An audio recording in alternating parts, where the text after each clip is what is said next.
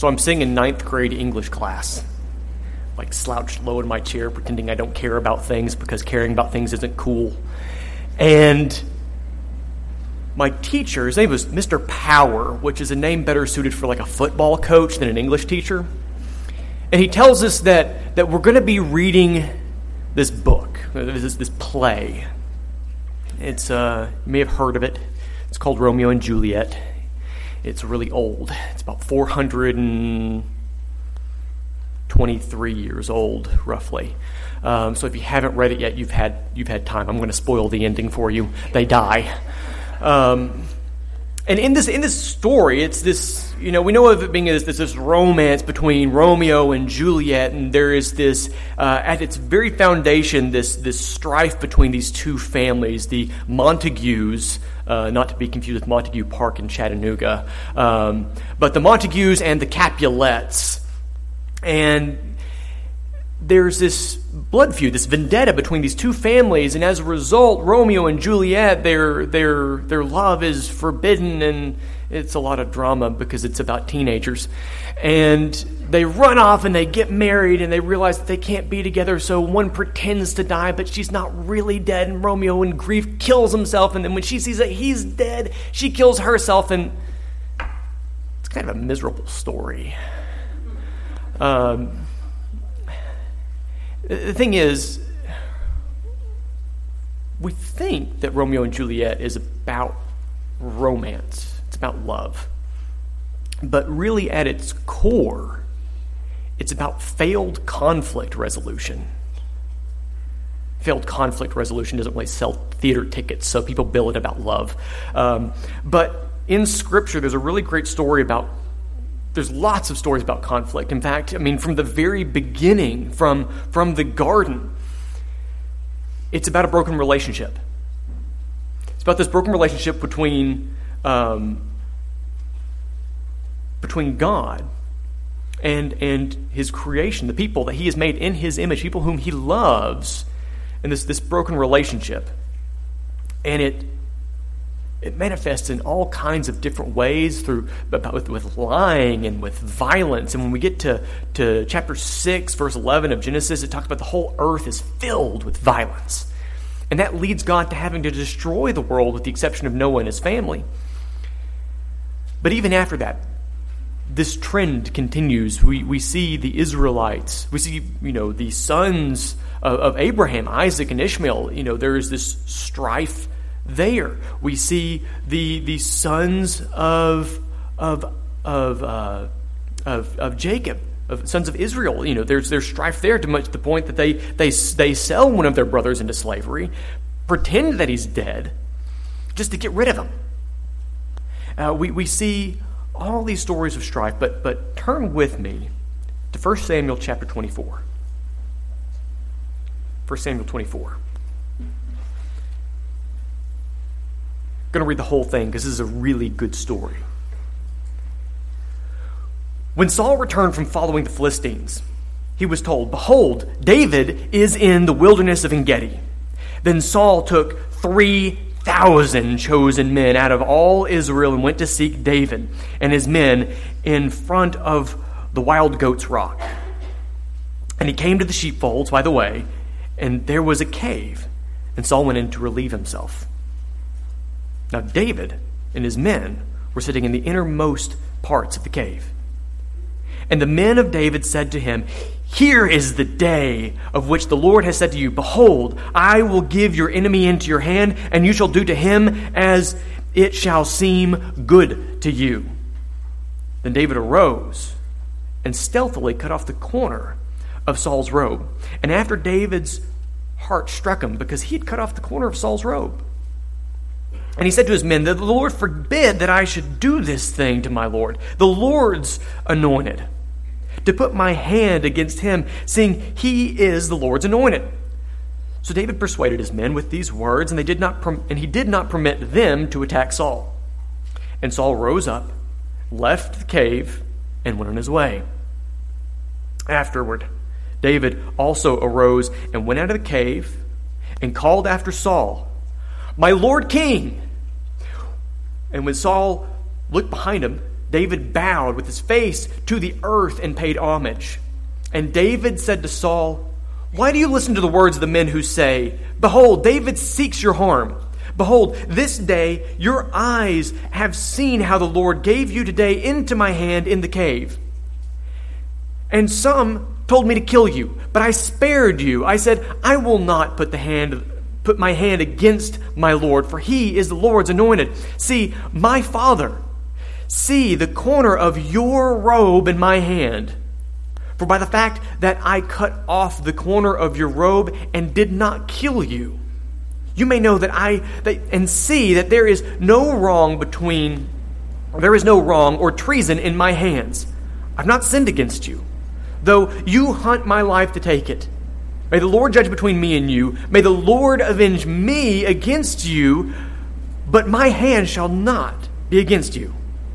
As the proverb of the ancient says, out of the wicked comes wickedness, but my hand shall not go shall not be against you. After whom or after whom has the king of Israel come out? After whom do you pursue? After a dead dog? After a flea? May the Lord therefore be judge and give sentence between me and you, and see to it, and plead my cause, and deliver me from your hand.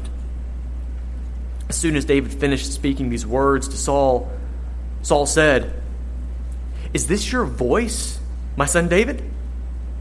And Saul lifted up his voice and wept and said to David, You are more righteous than I, for you have repaid me good, whereas I have repaid you evil. And you have declared this day how you have dealt well with me, and that you did not kill me when the Lord put me into your hands. For if a man finds his enemy, will he let him go away safe? So, may the Lord reward you with good for what you have done to me this day. And now, behold, I know that you shall surely be king, and that your kingdom of Israel shall, shall be established in your hand. Swear to me, therefore, by the Lord, that you will not cut off my offspring after me, and that you will not destroy my name out of my father's house. And David swore this to Saul. And Saul went home, but David and his men went up to the stronghold.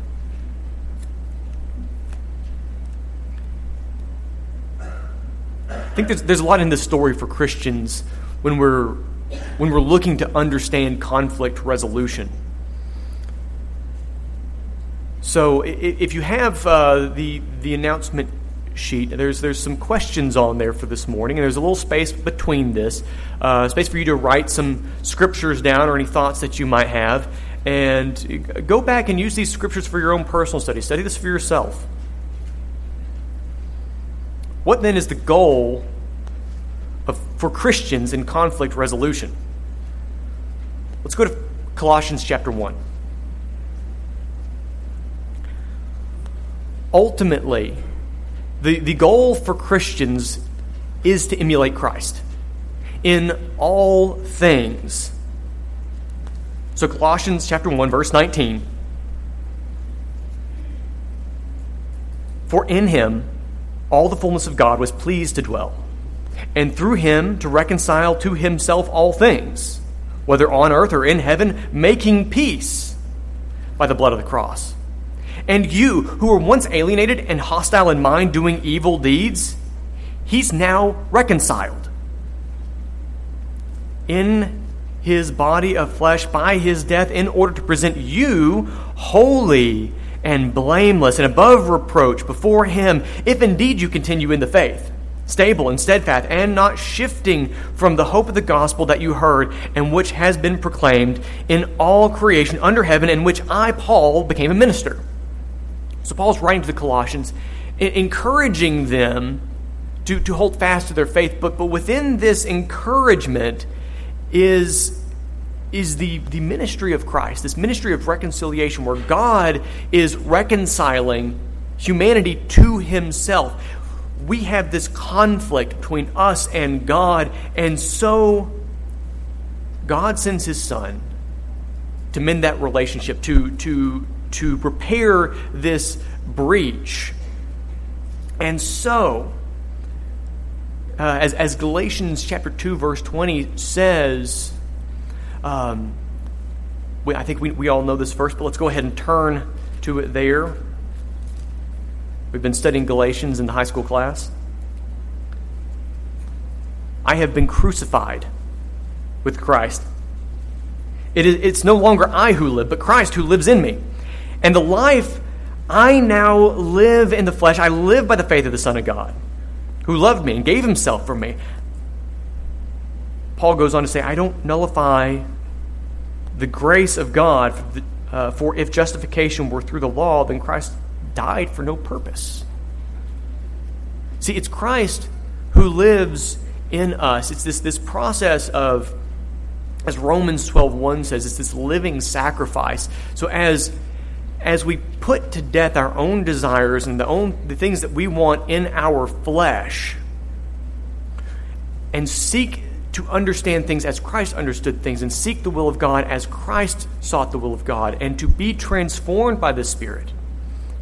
Christ is made alive in us and is manifest to others through us. And so Christ's ministry of reconciliation falls to us. Go to 2 Corinthians. 2 Corinthians chapter 5.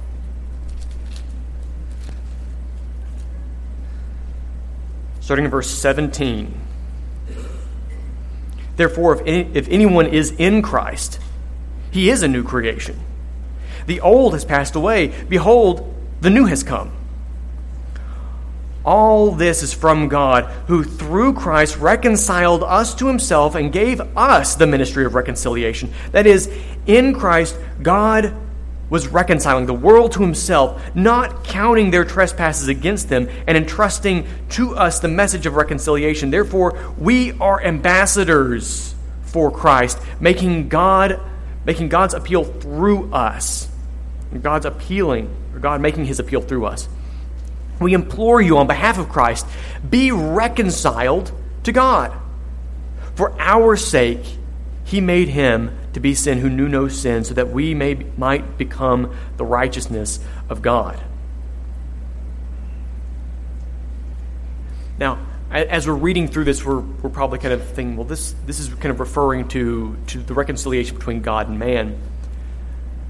But if we are to take the example of, of how God is at work in this world and what Christ did for us, uh, the goal of Christian reconciliation is first to, to put to death the desires of the flesh because when we see wrongdoing, especially wrongdoing against us or wrongdoing against those we love, the, the first instinct that we have is vengeance, is to, to lash out against those who have done wrong and, and to appease our flesh so that we feel good about what we have done, to be vindicated in ourselves. And I believe that sort of uh, that sort of response of, of violence for violence is what filled the earth with violence in Genesis 6. And that's that sort of uh, imbalanced way of handling conflict is what leads God to kind of put a limit on it and say, eye for an eye, tooth for tooth, hand for hand, foot for foot. Because while that is quantitatively equal, it's not necessarily qualitatively equal. So, if we are looking to the example of God through Christ, how we're supposed to handle conflict resolution, we are supposed to handle conflict resolution by making peace in all things, making peace among ourselves and our neighbors, between one another in the church, and, and to repair these relationships, just as God repaired the relationship between Him and us through Christ. Not because God did anything wrong, but because we did. And so God sends his son to suffer the punishment for our actions. Matthew chapter 5 9. We know, we know this to be the case, what God wants for us, for he says, Blessed are the peacemakers, for they shall be called sons of God the Son of God was a peacemaker. We are called to be peacemakers. So, what then do we do when we are at fault? What is our response to our own fault in the world? Continuing in Matthew chapter 5, look over at verse, uh, let's look at verse 23. If you're offering your gift at the altar, and there remember that your brother has something against you, leave your gift there before the altar and go. First, be reconciled to your brother, and then come and offer your gift. Come to terms quickly with your accuser while you're going, uh, going with him to court, lest your accuser hand you over to the judge, and the judge to the guard, and you be put in prison.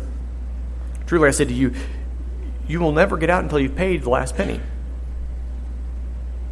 Here, Jesus kind of gives this, this command that, that when we are in the wrong, we settle the account quickly.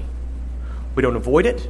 We don't avoid the issue. We don't ignore the issue. We don't seek for it to just kind of go away on its own or wait for somebody else to handle it. The onus is on us as children of God that when we are in the wrong, we seek to make right. Over in Acts chapter 3, when, when Peter is giving the first gospel sermon, he convicts the hearts of those hearing.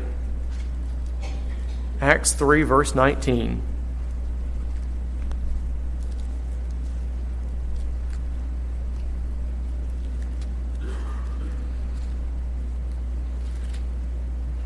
Or sorry, this is after uh,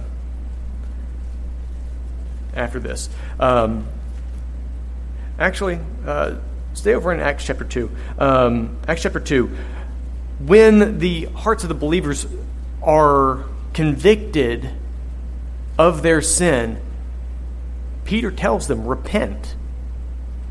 The very first part of, of when we realize that we are in the wrong, the first step is always to repent, to turn from what we have done and to seek to do better. We, I, I refer you back to the example of David. When David had cut off the corner of Saul's robe, he felt guilt for what he did. Though he did Saul no bodily harm, he showed him disrespect by, by, you know, by cutting off the end of his cloak, the end of his robe. And so, in this disrespect, David feels remorse, even though Saul is in the wrong for trying to kill David. David says as much that you know, I, am, I am innocent against you. you. You don't need to pursue me.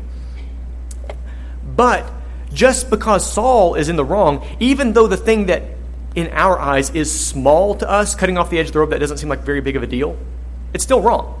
He still shouldn't have done it, and he recognizes that fact. And that's why he withholds from doing anything farther. David repents of his actions. David very well could have just stayed in that cave, waited for Saul and his men to leave, and have nothing happen. But David steps out of the cave, calls attention to Saul, puts himself at risk and recognizes the situation. So, what do we do when other people are at fault? What do we do with the fault that is in others? Because I think a lot of times this is this is where we struggle. When we when we see fault in ourselves, we know that we should do better. We know we should we should respond with repentance. We should we should rectify the issue. We should reconcile with our brother, our neighbor, whomever. And we have control over that but we don't have control over others' repentance. We don't have control over the actions of other people. And that tension between what we know is right, what we know is just, and what is possible. Sometimes there's a disconnect. So, what do we do when others are at fault? Back over to Colossians. Colossians chapter 3, verse 13. Actually, let's back up to verse 12. Paul's talking about the new self. Once we have put on Christ, once we've been baptized into Christ and put him on, we, we're no longer ourselves. We're something new. And he's talking about this new life. And he says, Put on then as God's chosen ones, humble, holy, and beloved, compassion kindness, humility, meekness, and patience, bearing with one another. And if one has a complaint against another, forgiving each other. As the Lord has forgiven you, so that you must forgive. And above all things, put on love, which binds everything together in perfect harmony. Our response when we have a complaint against somebody, when we have a grievance, great or small, whether we feel that we have been disrespected or harmed, our duty is to forgive. We have to be the first to forgive. Ephesians chapter 4. Just back up two books.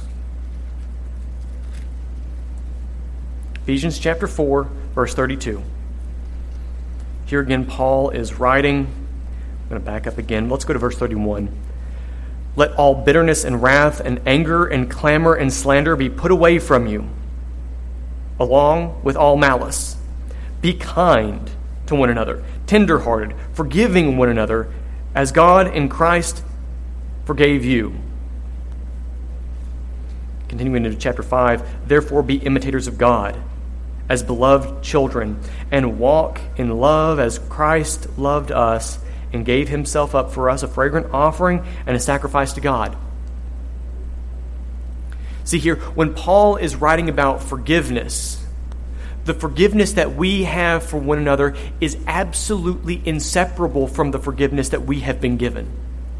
We cannot be forgiven without first forgiving. If you don't believe me, go over to Matthew. Back to the Sermon on the Mount. Christ is, is praying, chapter in Matthew chapter 6, verse 14, he says, If you forgive others their trespasses, your heavenly Father will also forgive you. But if you don't forgive others their trespasses, neither will your Father forgive your trespasses. It is absolutely vital if we are to be forgiven, we must be people who forgive. We have to imitate Christ if we're going to receive the blessings of Christ. Hebrews, hold your finger in Matthew because we're going to be back over Matthew chapter 8 in just a moment. Go over to Hebrews.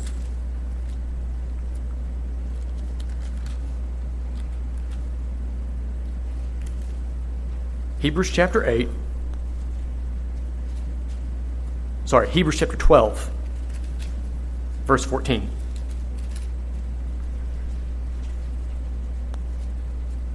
Strive for peace with everyone and for the holiness without which no one will see the Lord.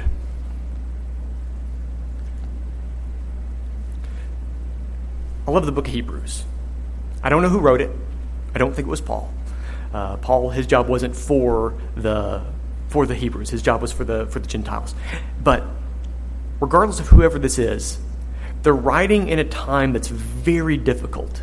This is a very difficult period in early Christianity because what we see happening to the early church, we have this this period of time where Christians are being slandered.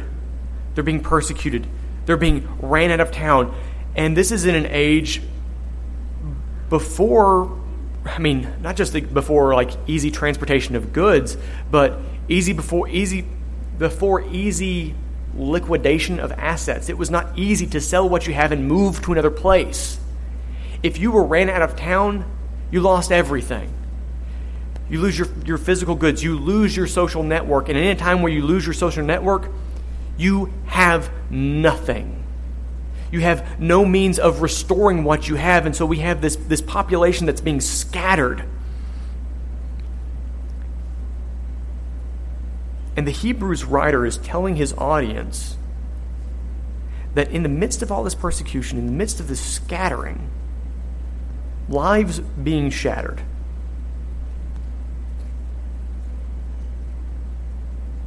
he says, strive for peace Strive for peace with all men. See, these are not the people who are causing the problems. These are not the people who are going out and, and, and, being the ones who are upsetting the apple cart. These are the ones who are being, their apple cart is being upset. and they're the ones that have to strive for peace. If we're to be sons of God, we must be peacemakers, even when we're not the aggressors.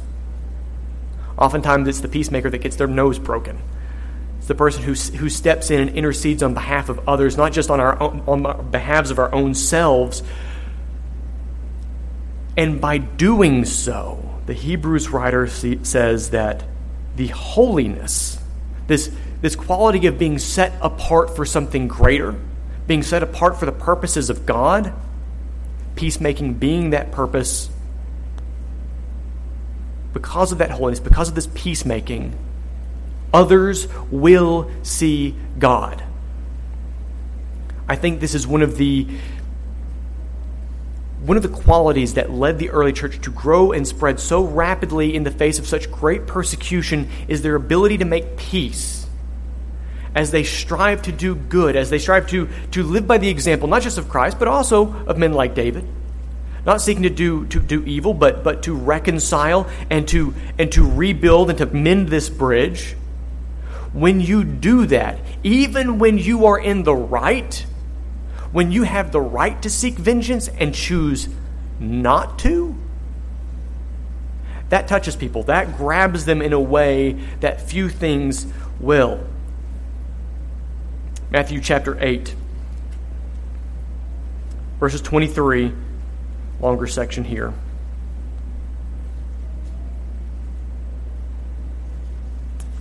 I've written down the wrong thing.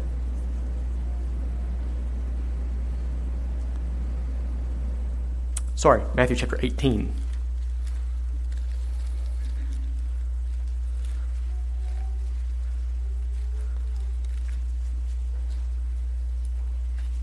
occasionally when I'm making notes, I'll have to go back in and squeeze a scripture in, so I write it real quickly, and so it's it all kinds of runs together. So sorry, Matthew chapter 18, verse 23. Peter's just asked Jesus about how many times do I do I forgive someone who has wronged me? You know, even so much as seven times, and Jesus, of course, responds seventy times seven. Therefore, the kingdom of heaven may be compared to a king who wished to settle accounts with his servants.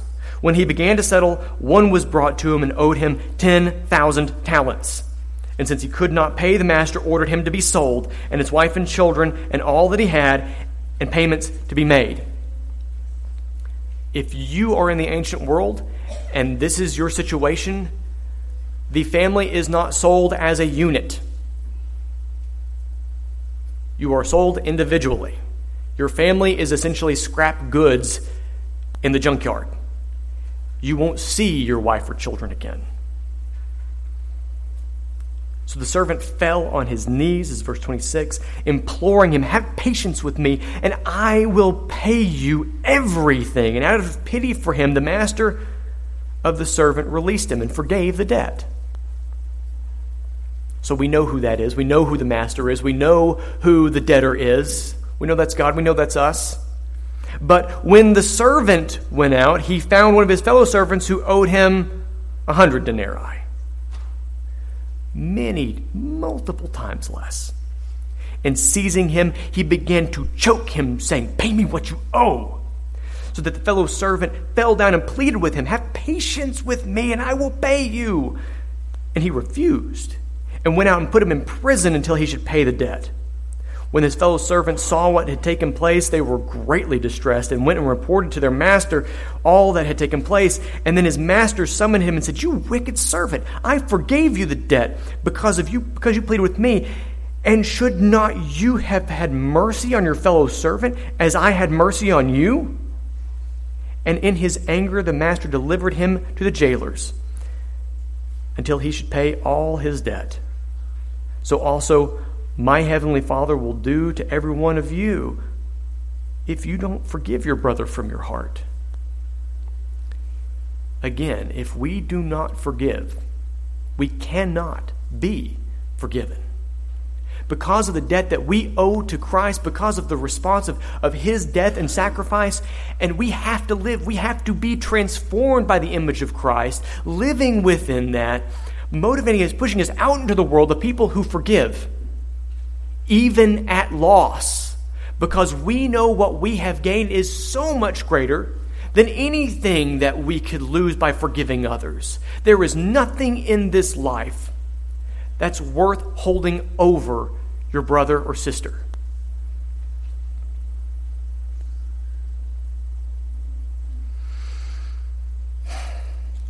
But what do we do when reconciliation isn't possible? I was talking to a friend of mine earlier this week, this past week, and there is a little bit of a land dispute between him and his neighbors. He had put out a concrete post so that he could survey part of his land so that he could construct a shed on his property and make sure that it was square and level. His neighbor interpreted this as moving the, the property line. Uh, the issue is if he did move the property line, he gave his neighbor more land and took away some of his own. Uh, but never mind, the neighbor sees this as being a slight, and the neighbor goes over to him and begins just pouring out his wrath on him. How angry is he with him that he just he would not let go of the fact that you moved the boundary line. It's like, well, I, I didn't. That's not the boundary line. The boundary line is somewhere else, but this is just a piece of concrete that I used. Wouldn't believe him. The neighbor will not believe him. The neighbor will not reconcile with him. So, what do we do in situations like this when reconciliation isn't possible? We're staying in Matthew chapter 18. We're going to back up a few verses because Jesus has already handled this in this section. And I would have done it in that direction, but it, it, it threw off my outline. So, we're going to back up. Matthew 18, looking at verse 15. If your brother sins against you, go and tell him his fault. That's okay. We don't, we don't have to just suffer silently and be like, you know, oh, he did me wrong. He said this or did this or whatever.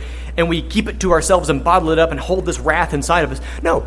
If your brother sinned against you, they may not realize it. Go to him and speak the truth in love.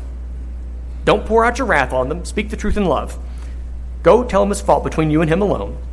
If he listens to you, you've gained a brother. But if he does not listen, Take one or two others with you, uh, along with you also, that every charge may be established by the evidence of two or three witnesses. Jesus here appealing to the old law and the, and the commandment for having two or three witnesses in situations like this. If he refuses to listen to them, tell it to the church. And if he refuses to listen even to the church, let him be to you as a Gentile and tax collector. You know, here Jesus, he, he, he's writing before his own crucifixion. He, he's writing before, he, he's speaking before the, the establishment of kind of what we tend to think of as the church. Here, the, the word is, is kind of the gathering. This is just the, the, the, the faith community.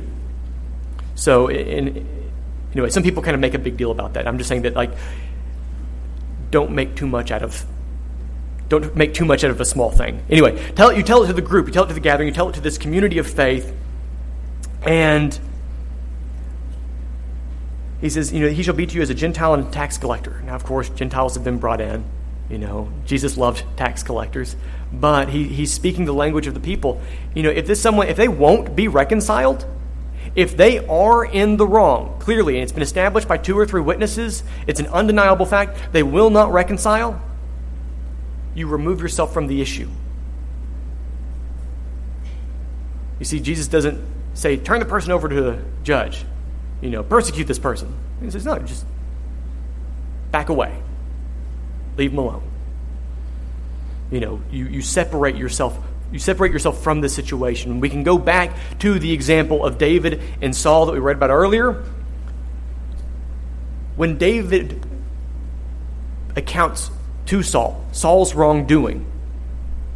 Saul recognizes the fact that he's wrong. He says as much. He says, You're a better man than me. You know, just, just don't kill my family when you take the throne. David agrees. Saul leaves. David goes back to his stronghold. If we look at the next verse here, you don't have to turn to it now. Um, let's see maybe not the next verse. Well, I didn't have it marked in my notes, but we know that Saul and David weren't good after this. Saul and David remained at odds. Not through any doing of David's, but Saul couldn't let the fact go that David uh, that David was going to take the throne from his family. Saul would not reconcile to David in spite of David's best efforts. In fact, later again in the book of Samuel, the same sort of situation plays out where, where David has the opportunity to kill Saul. He doesn't take the opportunity. Saul apologizes. David leaves. Saul leaves. Saul gets mad again anyway. There are situations where people just will not reconcile. And in those cases, you just remove yourself from that situation. That's the best you can hope for. Romans chapter 12.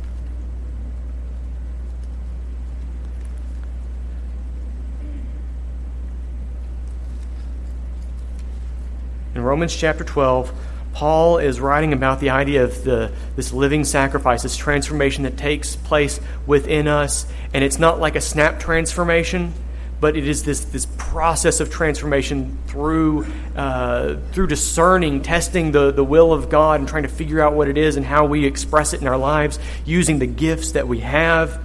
And in verse 12, or uh, chapter 12, starting looking at verse 14, and then we're going to skip down to 17 here. Paul says, Bless those who persecute you. Bless and do not curse them. When someone is doing you wrong, you forgive, you bless, you do not curse. Verse 17, he says, Repay no one evil for evil. Because remember what the, the proverb that David quoted? He says, uh, Wickedness comes from the wicked. You know, if we are doing evil, we are evil. If we are doing good, we are good. Christ is alive in us. So we don't do evil. We don't repay evil for evil. But we give thought to do what is honorable inside of all. If possible, so far as it depends on you, live peaceably with one another, with all. Beloved, and we are beloved, never avenge yourselves but leave it to the wrath of God. For it's written, Vengeance is mine, I will repay, says the Lord. To the contrary, if your enemy's hungry, feed him. If he's thirsty, give him something to drink.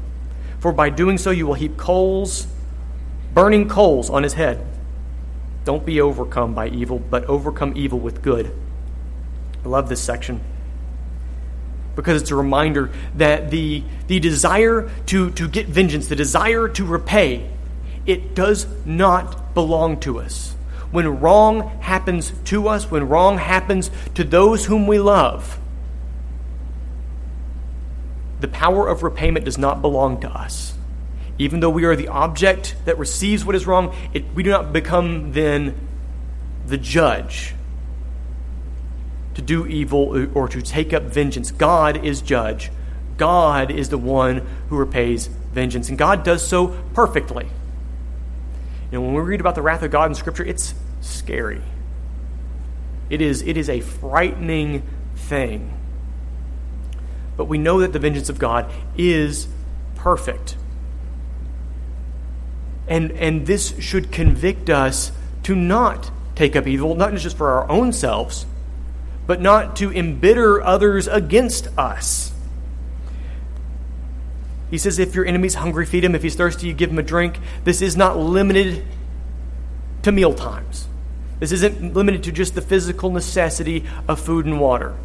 Paul is teaching the principle that if your enemy needs something, you, it is your duty as a son of God, as one of God's children, one of his chosen heirs, to give them what they need and this idea of the, the, the, burning coals being heaped on their head, there's, there's two interpretations of what this means. On, on one thought, it's, it's like you are, you are taking coals off your head and putting them onto the heads of another, so that the wrath is not poured out on you, but the wrath is being poured out on them. And that seems like, you know, man, like you do, you do nice things to someone, so bad things will happen to them. That seems a little, seems a little strange, a little foreign. And the other, the other approach to it is that you, you do good things to others so that these, these coals are like their conscience burning in them that motivates them towards repentance. Here's the thing I think they're both right. We do this with the goal, with the hope that when we do good to others, their conscience will burn. They will repent. They will change. And we will gain a brother and we will save someone from the wrath of God. And that's a blessing. But if they don't, if they continue to abuse the heirs of God, there is a wrath coming for them. There is God's vengeance that will come. And we can have confidence in that. And so we continue to do good to show them the way of Christ. Church, I love you and I'm so thankful for the opportunity to get up here and preach and, and looking forward to uh, tonight's sermon with Brian. And Brian's got next week covered as well. But after that, uh, starting in August, we'll have Brother Joel up here. I'm excited to see that. Church, we need to be reconciled to one another. We need to be reconciled to God. We need to be reconciled to our neighbors. John writes, he tells us to, to love one another. For love is of God. If, if you haven't been reconciled to God, if you haven't been baptized, if you haven't put Christ on in baptism and are living this life, this new sac- this, uh, this living sacrifice, this new, this new life, this new creation, this transformation taking place in you, you need to do it. You have the opportunity now, but the invitation is always, always open. If you are not living according to the way that God has called you to live and you need help, that's what the church is for. We're here to love you. We're here to encourage you. We're here to build you up and help you along and to do the things that you need to do. We don't get to heaven alone. Paul says, work out your salvation in fear and trembling. The you there is plural. Y'all work out y'all salvation. We have to work the salvation out together as a family because we love one another.